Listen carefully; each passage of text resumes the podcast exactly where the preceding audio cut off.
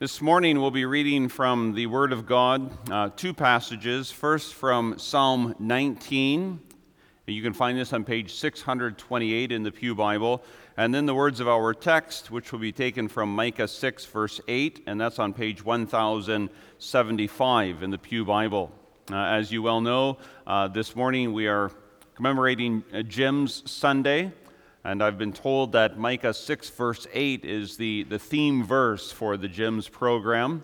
Uh, now, I recognize some time ago we had a series of sermons through Micah, uh, but I thought it perhaps fitting that we return this morning uh, and look at Micah 6, verse 8, not only in connection with uh, GEMS, uh, but also connection with cadets and in connection for all of us. Uh, Micah 6, verse 8, of course, is a text given by inspiration of the Holy Spirit. It's a text that many of you know very well. It is a text that, because it is the Word of God, is authoritative for our life, but it also captures in a very concise statement uh, what our God requires of us. Uh, but for a bit of background, we want to read from Psalm 19. Hear now together the reading of the Word of God. The heavens declare the glory of God, and the firmament shows his handiwork. Day unto day utters speech, and night unto night reveals knowledge. There is no speech nor language where their voice is not heard. Their line has gone out through all the earth, and their words to the end of the world. In them he has set a tabernacle for the sun, which is like a bridegroom coming out of his chamber, and rejoices like a strong man to run its race. Its rising is from one end of heaven, and its circuit to the other end and there is nothing hidden from its heat. The law of the Lord is perfect, converting the soul. The testimony of the Lord is sure, making wise the simple. The statutes of the Lord are right, rejoicing the heart. The commandment of the Lord is pure, enlightening the eyes. The fear of the Lord is clean, enduring forever. The judgments of the Lord are true and righteous altogether. More to be desired are they than gold, yea, than much fine gold sweeter also than honey and the honeycomb. Moreover, by them your servant is warned, and in keeping them there is great reward. Who can understand his errors? Cleanse me from secret faults. Keep back your servant also from presumptuous sins. Let them not have dominion over me. Then I shall be blameless, and I shall be innocent of great transgression. Let the words of my mouth and the meditation of my heart be acceptable in your sight O Lord, my strength and my Redeemer. We then turn to the words of our text that we consider this morning from Micah 6, verse 8. We read there as follows He has shown you, O man, what is good. And what does the Lord require of you? But to do justly, to love mercy, and to walk humbly with your God a congregation of the Lord Jesus Christ, you don't have to live life very long before you realize that there are many, many a person who will tell you what you ought to do. And you don't even have to solicit this type of input. Uh, many a person will offer freely their suggestion for what you ought to do. Now, now sometimes this is right and this is proper. Uh, and so the commandments tell us that we are to honor our father and our mother, that we are to honor those who are in positions of legitimate authority over us, that we are to, as our catechism puts it, heed their good instruction. And there's also times in which we can glean much knowledge and wisdom from sources, individuals. But at other times, uh, the input that is given is nothing more than the babble of talking heads.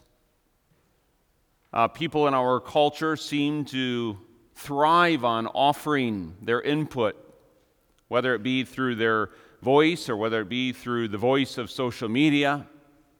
There, there's no shortage of suggestions for how you and I ought to live our life. And at times, those suggestions can become quite adamant. You must do this. You have to do that.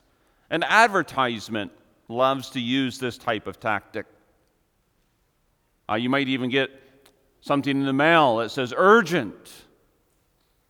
Uh, these seem to come especially uh, after you, you purchase a new product. And suddenly, uh, your name perhaps is sold to some type of mailing list, and uh, you get daily almost uh, envelopes saying, You have to pay attention to this. You have to buy this insurance. You have to buy this extended program. You have to consider this school or this university or this program of study. And at times, it can all be a bit overwhelming. The nearly endless stream of voices telling us what we ought to do or what we have to do. And it's refreshing, at least for me, to think that our Lord speaks with concise brevity. What does the Lord require of us? Well, it's quite simple when you think of it. As is expressed in our text, do justly, love mercy, and to walk humbly with our God. And so, for our encouragement this morning, we want to look at this text underneath this theme God's duty of humanity. Noticing, first of all, the question of God's duty for humanity, and then, secondly, the revelation of God's duty for humanity, and then, thirdly, the explanation of God's duty for humanity. By duty here, what does God require? What does God require of the human individual? Of the human person. We'll notice the question, the revelation, and the explanation of this duty that God has for humanity. First of all, the question, very simply put, the question is what does the Lord require? What does the Lord require of us corporately and me individually as part of that, that corporate uh, body? I want to look briefly at the question in its original context and then the question in its perpetual existence. We have to be careful that we don't just go and find a text and pull it out of its context and immediately apply it to our contemporary setting. And so, if we stop for just a moment and consider this text in its original setting, uh, we have here a word of the Lord through the prophet Micah uh, to the covenant people of Israel given in the 8th century before the coming of the Lord Jesus Christ, when God's chastising hand was bringing about a pending exile. The Assyrians, the fierce Assyrians, were beginning to come upon the northern ten tribes, bringing all sorts of horrific threatenings. And so you might say that the future is dark uh, for the apostatizing tribes of Israel. The future is dark because they were guilty of spiritual hypocrisy. Hypocrisy, that of putting on an external appearance. And a few passages that I would refer you to uh, in this connection. If you glance back at Micah 1, verse 1 through 7, you notice there uh, the complaint that the Lord has. The word of the Lord that came to Micah of Moresheth in the days of Jotham, Ahaz, and Hezekiah, kings of Judah, which he saw concerning Samaria and Jerusalem. Hear, all you peoples, listen, O earth, and all that is in it. Let the Lord God be a witness against you, the Lord from his holy temple. For behold, the Lord is coming out of his place. He will come down and tread on the high places of the earth. The mountains will melt under him, and the valleys will split like wax before the fire, like waters poured down a steep place. All this is for the transgression of Jacob and for the sins of the house of Israel. What is the transgression of Jacob? Is it not Samaria? And what are the high places of Judah? Are they not Jerusalem? Therefore, I will make Samaria a heap of ruins in the field, places for planting a vineyard. I will pour down her stones into the valley, and I will uncover her foundations. All her carved images shall be beaten to pieces and all her pay as a harlot shall be burned with the fire. All her idols I will lay desolate, for she gathered it from the pay of a harlot, and they shall return to the pay of a harlot. Now, note well, the northern tribes were religious, they were spiritual, they were a worshiping group of people. But their worship was the worship of the hypocrite. It had the external form, but there was no internal reality behind it. And God saw right through it. And he says, Judgment is coming to the house of the Lord. And that forced Israel to, so to speak, step back and ask, What does the Lord want of us? Now, I have to be careful, of course, with my illustrations. I hope they're helpful and not problematic. If they are problematic, feel free to uh, inform me of that. But sometimes, sometimes uh, I'll watch a basketball game and a player will clearly commit a foul. I mean, there's no question in anyone's mind that it's a foul. And the official will blow the whistle. And the player who committed a foul will, will hold up his hands and say, What? What did I do? And all the viewers say, What do you mean, what did you do? You just hacked the guy. You just fouled the guy. It was clear. It was evident. But that's kind of what Israel is doing here. They're perpetually living in idolatry.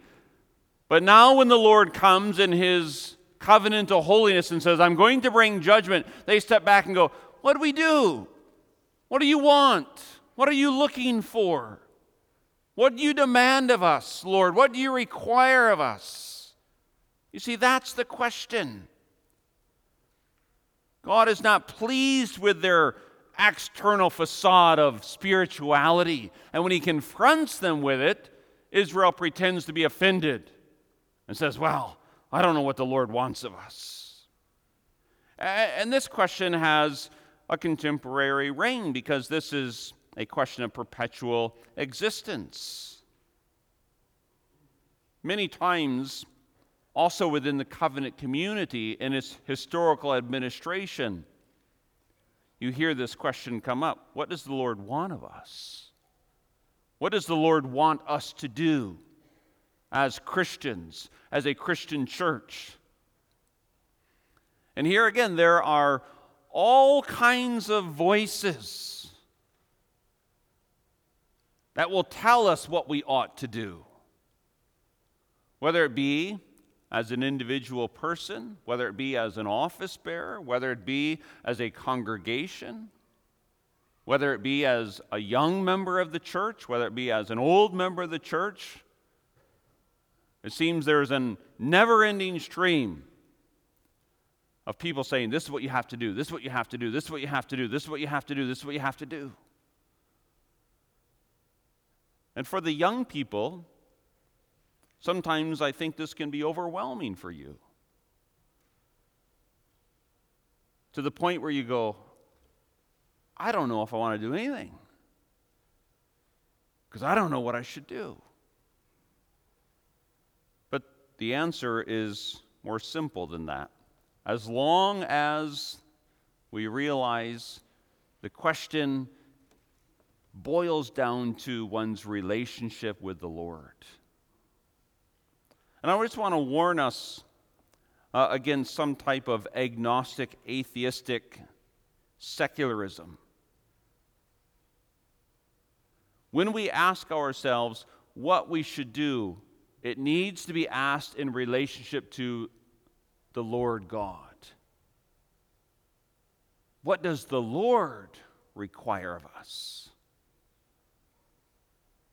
Atheism, whether it be practical or theoretical atheism, is the attempt to live out a worldview denying the existence of God. Psalm 14, verse 1 says, The fool has said in his heart, There is no God. Agnostics are those who pride themselves in being unable to answer the question whether there even is a God. Here again is the height of foolishness. For a person to compliment themselves at their ignorance or the existence of God is foolishness. There's also another movement in our contemporary culture that I want to warn ourselves against moralistic therapeutic deism. This, perhaps, especially, is the idol of our age, also crept in uh, to the church unawares. Uh, this belief is that God just wants everyone to be happy and to go to heaven. What does the Lord require of you? That's the question. The answer is not some simple facade of formalistic spirituality. But before we get into the fullness of the answer, uh, notice where we need to go for the answer, and that's in our second point the revelation of God's duty for humanity. But as we transition into the second point, I'd put this question before you Have you wrestled with this question? What does the Lord require of me? Have you reckoned with the existence of a sovereign Lord God? Because notice that that is the source of the revelation. Uh, look at back again at our text in Micah 6, verse 8. He has shown you, O man, what is good. And what does the Lord require of you but to do justly and to love mercy and to walk humbly with your God? I just want to look for a brief moment at the very first word in our English translation, He. And He, of course, is further elaborated on in our text uh, with the names Lord and, and God. So the He emphasizes the divine initiative in this act of revealing unto us what we ought to be doing with ourselves and with our lives. He has shown you, He has made known to you, He has revealed to you. And it is remarkably comforting that we are not left to our own imagination and we are not left in our own ignorance. God is not a God who just kind of hides in the cosmic realm and says, Well, I hope they can find me. I hope they can somehow discover me. It's not some type of riddle, it's not some type of quest to find the unknown God. He has shown you, He has declared to you. And He continues to come to us and very clearly through His Word and through the proclamation of His Word to come to you and say, This is what I require. This is what I will. This is what I desire. And it's absolutely baffling at times uh, the extent that human beings will go in the following of their own imagination. And so you'll hear people and they, they try to peer into the, the meanings of their dreams and of their visions. They try to peer in perhaps to the alignment of the planets and of the stars and of cosmic signs to seek some type of direction for their life. They'll consort uh, the modern mediums. Uh, they'll get together in groups and ask one another, Well, what do you think I ought to do with my life? What do you think I ought to do with my life?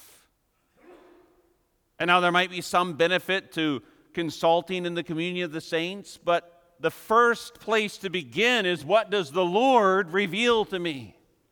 What does the Lord want me to do today and in the days of my life and in the years of my life? Psalm 19, verse 7, which we read The law of the Lord is perfect, converting the soul. The testimony of the Lord is sure, making wise the simple. He, He is elaborated on by the name Lord. And you'll notice in our translation, Lord is all encapsulated letters. This is the covenant name, Yahweh. And it signifies at least two things. The first thing that Yahweh signifies is the eternal immutability of God. And what that simply means is that God does not change. He does not change in his own persons. He does not change in his plans. He does not change in his promises. He does not change in what he desires for us. He does not change in his revelation to us. One of the most frustrating things is to receive conflicting instructions. And our young people, I mean, you can about imagine this. If you, if you go to school one day and the teacher says, well, you know, do, do, the, do the homework this way, and then the next day you come and the teacher says, No, no, no, no, no, do the homework this different way. Well, by the third day, at least you'll throw up your hands and say, This is pointless. Even the teacher doesn't know what they want. And, and the same thing is true as we interact perhaps in our workplaces. You know, if day one the foreman or the boss says, Well, I want it done these steps, follow this procedure, and then the next day they come and say, No, no, no, no, no, no, no, no. We're going to do it completely different basically you begin to question uh, the wisdom of that person. But here's the wonderful, beautiful truth the Lord is immutable, His will is always the same. He does not change. And not only does the Lord emphasize the eternal immutability of our God's nature, it also emphasizes his covenantal faithfulness. And this is seen in the Ten Commandments and in the preface to the I am the Lord your God who has redeemed you. And flowing out of that relationship there are then the, the 10 words, and the relationship doesn't change, and so the words don't change. I am the Lord your God. And because He is the Lord our God, we ought to give the entirety of our attention to what does the Lord require of me? What does my redeeming God desire of me? What is the will of the one who has saved me through the work of His Son, our Savior, Jesus Christ? And the name God there emphasizes the infinite power, the glory, the majesty of the one true God of heaven and earth. Because we need to be very, very careful and we need to be very, very diligent uh, against any type of anthropocentric focus creeping into our question. And what do I mean by anthropocentric? That it's all about me. That my life is all about me. And, and, and, as long as the Lord gives me strength, I will preach this to my own heart and I will preach it to the hearts of anyone who hears. At the end of the day, it's not about me. God was not created for me, I was created for God. What is the essence of idolatry? To set oneself up as the ultimate end of life. So instead of coming with this question, what does the Lord require of me? Many, many, many a person comes and says, What do I require of the Lord? But that's to flip the matter upside down. He, the Lord God, immutable, faithful, majestic, sovereign, he comes with a simple claim. And he makes this claim known through his word through his word, especially as given by the prophets, and also then, of course, the apostles, culminating in the eternal Son of God, Jesus Christ himself. Hebrews 1, verse 1 and 2 God, who at various times and in various ways spoke in time past. God spoke. God spoke in various ways and in various times by the prophets Hebrews continues, has in these last days spoken to us by his Son. Just pause for a moment and marvel at that God has spoken to you. Not in the dream you had last night, not in the inclination you had a week ago, not in some type of divine riddle that you think you solved, but He has spoken to you by his Son. By his Son, whom he has appointed heir of all things. And this revelation is found in the Holy Scriptures. And so, if you think of it for a moment, as we, well, maybe just turn over to Second Peter chapter 1, a good text that we all ought to continually bear in mind. Uh, 2 Peter chapter 1 uh, references the connection that we're seeking to emphasize uh, between the revelation of the Word of God uh, and the inscripturation of that revelation uh, as we have it in our uh, Holy Bible. so 2 Peter chapter 1, beginning at verse 19 through 21. And so we have the prophetic word confirmed, which you do well to heed as a light that shines in a dark place until the day dawns and the morning star rises in your hearts. And now, the, the immediate preceding context is Peter is reflecting back upon his experience uh, on the transfiguration. when he was allowed to glimpse something more of the, the glory and the majesty of Jesus Christ. But notice what Peter says. He, he reflects upon his experience in which he saw the glory of Christ on the Mount of Transfiguration. But then he says, We have the prophetic word confirmed, which you do well to heed as a light that shines in a dark place. He doesn't say, You know, if only I could get back to that Mount of Transfiguration in which he heard the Father speak from heaven, This is my beloved Son in whom I am well pleased. Hear you him. If you want to hear Christ, it's found in the Word. Knowing this first, Peter continues, that no prophecy of Scripture is of any private interpretation, for prophecy never came by the will of man, but holy men of God spoke as they were moved by the Holy Spirit.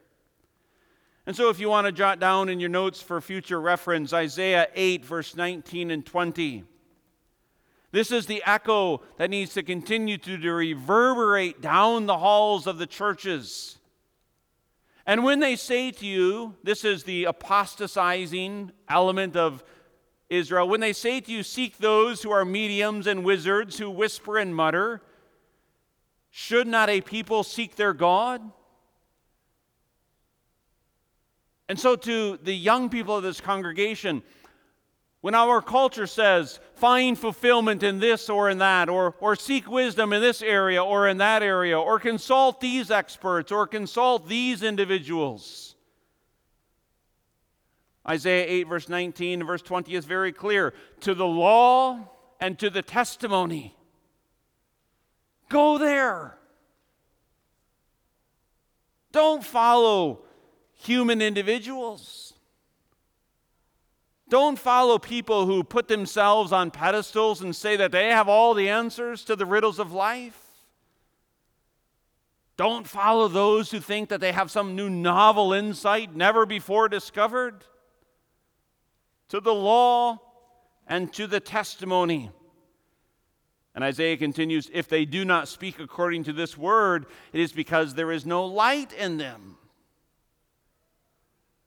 You can take the most advanced professor with all sorts of titles behind his or her name, and you can evaluate what they say with this book. And if what they say contradicts this book, you can know absolutely there is no light in them. You don't need to reevaluate your Bible. You don't need to readjust your Bible. You don't need to some type of higher critical cut your Bible into pieces. You can know for certainty that the individual who speaks something that is contrary to the inscripturated word speaks in their own darkness. And so, to the law and to the testimony, again and again and again and again for us as individuals and families and also as a congregation. Well, what then is our duty? Is very simple. And our third point, and so we can attempt to be rather brief. Isn't it remarkable how concise the Lord is in regards to our duty? You know, there's so many different manuals of policies and various organizations that seem to go on and on and on and on and on and on. Page after page, line after line, precept after precept, instruction after instruction, and our Lord comes and says, You want to know what the Lord requires? Do justly, love mercy, and walk humbly with your God. And I, for one, find this absolutely liberating. Not that I can attain it in and of my own strength, but if you ever find yourselves overwhelmed with a seemingly endless list of requirements and duties that individuals put upon you or before you, step back. Our Lord has redeemed us to liberty, not bondage. Isn't it remarkable that God's moral commands are summarized with 10 words? 10. Not 20, not 100. not a thousand, but ten. And the explanation of God's duty for humanity, first of all, applies to one's neighbor and our relationship with one's neighbor. Now, just a bit of context. In the days of Micah, the Israelites were exploiting each other, taking advantage of each other. Especially the rich were oppressing the poor. And so the Lord God calls for justice and for mercy. We are to do justice. And we don't have the time, nor do I think it would be edifying to wade into the whole world of social justice, etc., but just simply allow me to say this justice is that which is right, as determined by God. Justice is that which is right, as determined by God. You and I do not ultimately determine what is just. God determines what is just. And in our interpersonal interactions, at a horizontal level. If you want to know what is just as you deal with your fellow man, look to the second table of the law. It is just to honor legitimate authority. It is unjust to rebel against legitimate authority. The fifth commandment. It is just to seek to preserve our fellow man's life. It is unjust to brutally take our fellow man's life. And so, in our culture, all of the cries that come for social justice out of the same mouths that advocate for pro abortion stances are a blatant, hypocritical contradiction. You want to talk about being just with your fellow man? Preserve his or her life. You want to know what justice is as it comes into the areas of human sexuality? Let each man have his own wife, and each woman have her own husband and let the entirety of the experience and the exercise of intimacy be confined to that sacred bond. Anything outside of that is unjust. God hates all unchastity. And as we interact with one another in the transfer of material possessions, fairness, a certain equity, and also then how we speak. You know, these things are not overly complicated. You want to know what the Lord requires of you as you do justice, as you speak of your fellow person? Don't slander him or her. Don't judge him or her unheard. Do everything that you can in your power to uphold your neighbor's good name and his reputation. So don't talk about justice out of the same mouth which gossips and slanders. That's hypocrisy. And God sees right through it. Do justice and love mercy. What is mercy? Well, it's a loving kindness. You might even, and it's a, it's a bit of a loose translation, but I believe it it accurately seeks to capture the nature of the word a good heartedness, a covenant loyalty. That's why we chose in part to, to read for our text of pardon and to sing uh, as a father has a tender heart towards all his children. That's mercy. Mercy is a good heartedness. Mercy is a, even a, a soft heartedness. Love this mercy. And, and why should the Christian love mercy? Isn't it rather obvious? Because we are the ones who have received infinite mercy. You know, you can think of the parable of the servant who owed the king an innumerable amount that he could never repay. And the king said that he forgave that innumerable amount. And then that wicked servant went out and he f- saw his fellow man who owed him just a couple of bucks. And he laid his hands on the man and said, Pay me what you owe. And even when we, when we read, when we hear that, that parable, it just strikes us. What a contradiction. The man had received infinite mercy. And yet he lays his hands upon his fellow servant who owes him just a couple of dollars. But how many times aren't our hearts the same? Oh, we come and we hear that text of pardon and we say, Oh, I thank you, Lord, that I am forgiven of my sins. But I remember that man who wronged me. Woe unto him. Beloved, is there any greater contradiction than to try to bask underneath the grace and the mercy of God, who has forgiven us freely an infinite amount of our sin? And then to turn our faces to our fellow man and say, But I remember, and I will always remember what he, what she.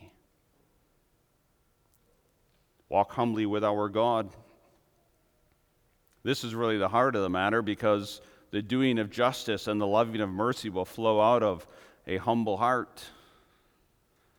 And what is humility of heart? Humility of heart is simply this to recognize God as God, and then to evaluate my own person in proper light of that. That God is God. I am not God. You are not God. We are not God. God is God. And He has shown us that which He requires of us. And so, by His redeeming grace, ultimately, humility is found in the exercise of faith and repentance. You want to know whether or not you have a humble heart? I ask this question Do you trust in Jesus Christ as Lord and Savior? If so, that's evidence of humility. Because the proud, they say, Well, I have this and I have that. Maybe the proud says, Sure, I trust in Jesus Christ, but they put an and after it. I trust in Jesus Christ and the fact that I do this or that I have done that. Or maybe they word it in the negative I trust in Jesus Christ and that I am not like him or like her. The humble exercise of faith trust in Jesus Christ alone. And that exercise of faith then also, of course, is accompanied by the sincere expression of repentance. Humility of heart says, God, be merciful to me, the sinner. So it's rather concise, it's rather simple. It's also echoed in Isaiah 66, verse 1 and 2.